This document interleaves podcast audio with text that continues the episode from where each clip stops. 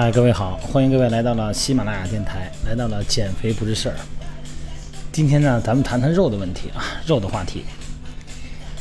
呃，有几个粉丝说呢，这个牛肉每天吃呢，蛋白质得摄入啊，也不能光喝蛋白粉，也不能光吃鸡蛋，咱们得保证这个正常的肉类哈，肉蛋禽类啊，从这里边摄取一定的蛋白质。一说那肉呢，就说这个你言我一举嘛，你言我一语，交头接耳。大家都是首推是牛肉啊，是吧？得吃牛肉，牛肉。你看老外哈练那么好啊，健身。你看人家老外的食谱全是牛肉，牛肉。实际上是这样啊，我解释一下。咱们先别管老外不老外，咱就说正常。瘦猪肉的热量啊，就每百克是瘦猪肉啊，咱不说肥的，瘦的，一百四十多，一百四十三千卡。然后每百克里边的碳水化合物呢含一点五，脂肪呢六点二，蛋白质呢是二十点三。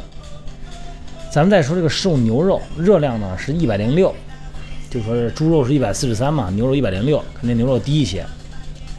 碳水的含量呢一点二，脂肪呢二点三，猪肉呢呃瘦猪肉是二六点二，蛋白质呢瘦猪肉是二十点三，瘦牛肉呢是二十点二。差不到哪儿去啊！但是为什么咱们国内的健身的人都只吃瘦牛肉、吃鸡肉，而且就绝对排斥猪肉呢？这个得咱们得先说说哈。就我我感觉啊，国内的健身者，呃，爱吃鸡肉啊、牛肉啊，不喜欢猪肉的原因啊，咱们听听啊。然后再聊聊营养方面，咱不说。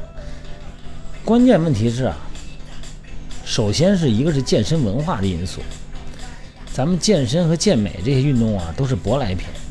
咱们大多数健身者啊，都会参考国外的健身明星的食谱来制定自己的方案，这都是咱跟人家学的。啊，明星呢都是一般，而且这些明星呢一般啊，健身健美这一块哪儿发达呀？美国的，甭管是美国本土生的这些健身健美高手，什么乔卡特呀。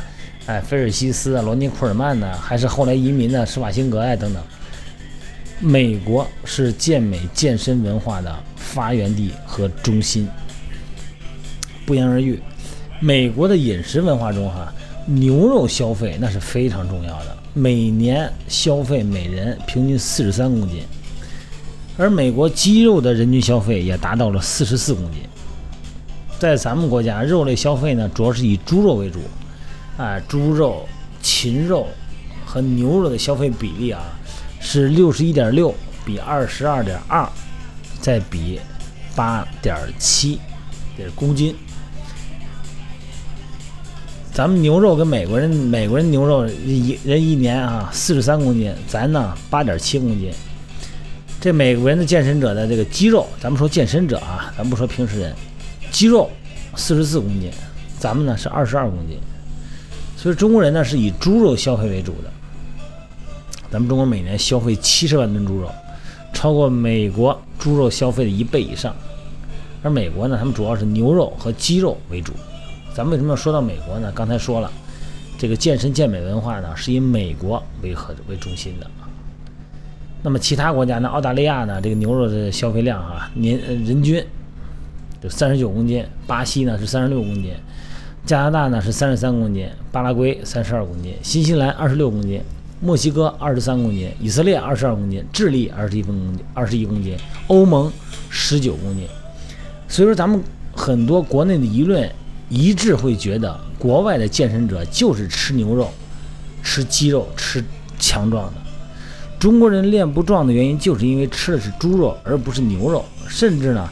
认为这个饮食差距导致了国内和国外的健美水平的健身水平的差距，最后呢形成了某种对于牛肉、鸡肉的崇拜。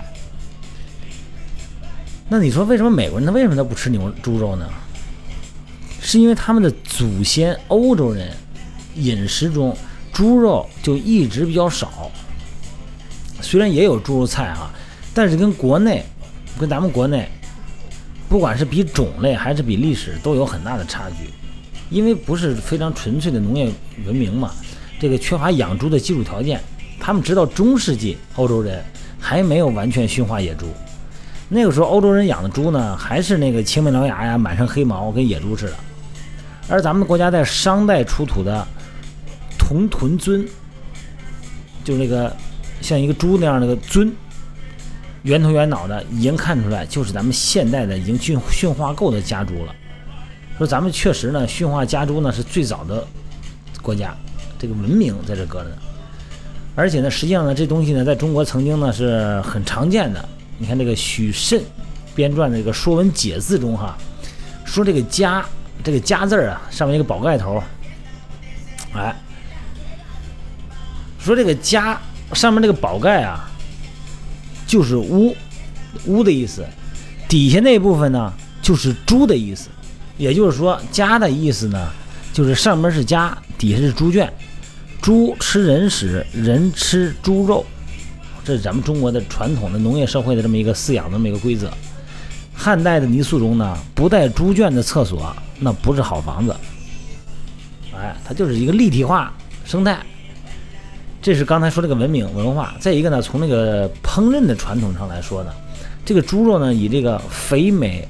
丰韵的口感著称，咱们仔细想想啊，你爱吃的那个猪肉菜式，红烧肉、回锅肉、东坡肘子啊，这个梅菜扣肉是吧？本身主打的口感就是脂肪的丰润和油脂的甜美。咱们中国的这个传统的这个猪肉菜品中呢，只有瘦猪肉并不多见，就算有呢，大多数呢是经过油炸的这个回锅肉、锅包肉、糖醋里脊这类的。原因呢，就是因为瘦猪肉没有脂肪的油润。它不好吃，那怎么办呢？又生生的给它过了一遍油，又给它包了一层油，满足口感。所以说呢，再跟这个文化文也是文化结构有很大关系。在咱们国内的饮食文化中呢，这个猪肉本身呢就跟油、肥、脂肪息息相关。可以说呢，从印象上和潜意识里，健身者呢就会比较排斥猪肉，就算它是瘦的也排斥。另外一个，那个猪肉那个烹饪呢有很大问题。你看那个瘦猪、瘦牛肉哈。做成牛排，或者是切切片儿或炒，它呢都会有很多的肉汁。这个鸡胸呢虽然是很干，但是如果要是上浆啊，那个裹上蛋清，然后那个这个抓一抓哈，就是过一下水，也好吃。但是瘦猪肉做起来以后呢，就很容易柴，这个肉汁呢也远远没有那么丰，这个丰满充沛，让很多人不爱吃瘦猪肉。但是我在我在上海那一阵儿，三月份那阵是那那阵子不在上海待着吗？上海基地那阵，我们跟我们那个我们上海基地，我们我们教练，我们两个老吃那个韩国烧烤，就我们那个驻地对后面啊有个韩国烧烤。哎呀，说漏嘴了，等让会员听见不好啊。呃，这么说吧，真是我跟那个我们那个教练呢，这不是我那待时间不长嘛，我们也是为了加深感情，哎，我们老吃老去吃那个韩国烧烤。韩国那个烤肉啊，它大部分都是五花肉。所以说呢，它烤完以后那个口感也不错，但是咱们传统啊，咱们中国人是不吃烧烤的。所以说呢，一般的传统的加工工艺里边，瘦猪肉呢往往不是很好吃，必须得过浆，一过浆就肥，一肥跟健身者的心里边的那种优质的啊低脂的那种肉的形象就相悖了，所以说大家就会排斥的。实际上说一个结论哈，瘦猪的营养也不错，尤其是对于咱们健身者而言啊，不光是这个。这个脂肪不脂肪的问题啊，不是说你一点都不能吃。实际上，很多人说到氨基酸的含量，牛肉厉害，其实猪肉也不差。你就说那个猪那个里脊那一块氨基酸比例，猪反而比牛的还高。牛是牛肉氨基酸这个必需氨基酸哈是三十九点多，猪肉是四十四点多。而且呢，根据肉的部位、品种、品种还有个体差异，呃。大致上呢没什么太大的区别，所以说呢，而且还有一个，猪肉里边的肌酸含量比牛肉还更高。啊，肌酸那个，咱说吃肌酸有劲儿嘛哈，到体内呢转变成那个磷酸肌酸了，提供你运动的这个爆发力。肌酸这个东西呢是近百年研究中增肌最安全和最有效的一种天然化合物，对于提高运动能力啊、促进身体恢复啊、增加胰岛素水平敏感度有很好的效果。很多资料都表明，补充肌酸可以让肌肉，呃里边的磷酸肌酸的含量增加，在运动中有更多的磷酸肌酸可以利用，在运动后呢恢复期还有助于磷酸肌酸再合成，而且呢，这个猪肉的磷酸肌酸比牛肉还要略高。所以说，咱们主要是控制它的油，还有一个呢就是加工方式。